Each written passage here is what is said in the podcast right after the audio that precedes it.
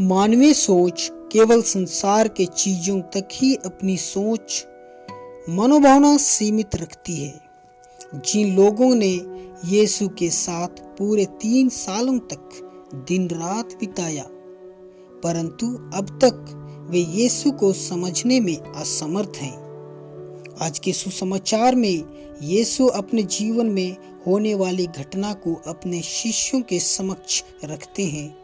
तथा ये भी इंगित करते हैं कि उनमें से एक उन्हें पकड़वाएगा और उन्हें महायाजकों के हवाले कर दिया जाएगा तथा एक उन्हें अस्वीकार करेगा। ऐसे शब्द सुनते ही शिष्यों के बीच खलबली मच जाती है। उनके मन में यह सवाल उत्पन्न होने लगता है कि ऐसा कौन है जो ऐसे घटना को अंजाम देगा?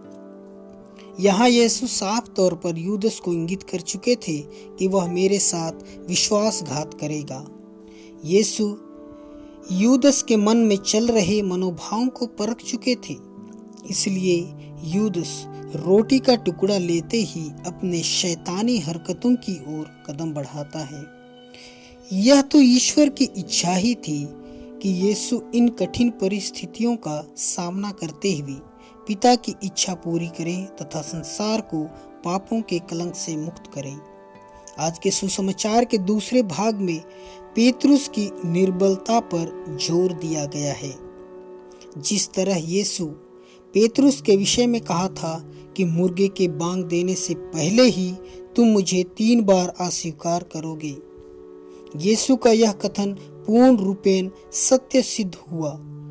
जब यीशु के सबसे चहेते शिष्य ने अपने ही गुरु को साफ़ तौर पर इनकार करते हैं, जिससे यह प्रतीत होता है कि हम मनुष्य कितने निर्बल हैं। हम कई बार अपने दैनिक जीवन में सत्य बोलने से कतराते हैं। इन मानवीय कमज़ोरी को मज़बूत करने में हमें यीशु शक्ति प्रदान करते हैं।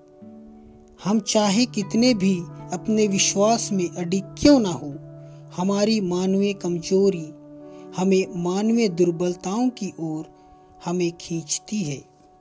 चाहे हम कितना भी ज्ञानवान क्यों ना हो, प्रतिभाशाली व्यक्ति क्यों ना हो, हमें यीशु के अलावा कोई दूसरा पूर्ण रूप से नहीं जानता और ना ही समझता है। तो आइए प्यारे भाइयों एवं बहनों, हम प्रभु में बने रहें और ईश्वरीय सत्यता की ओर आगे बढ़ें। आमेन।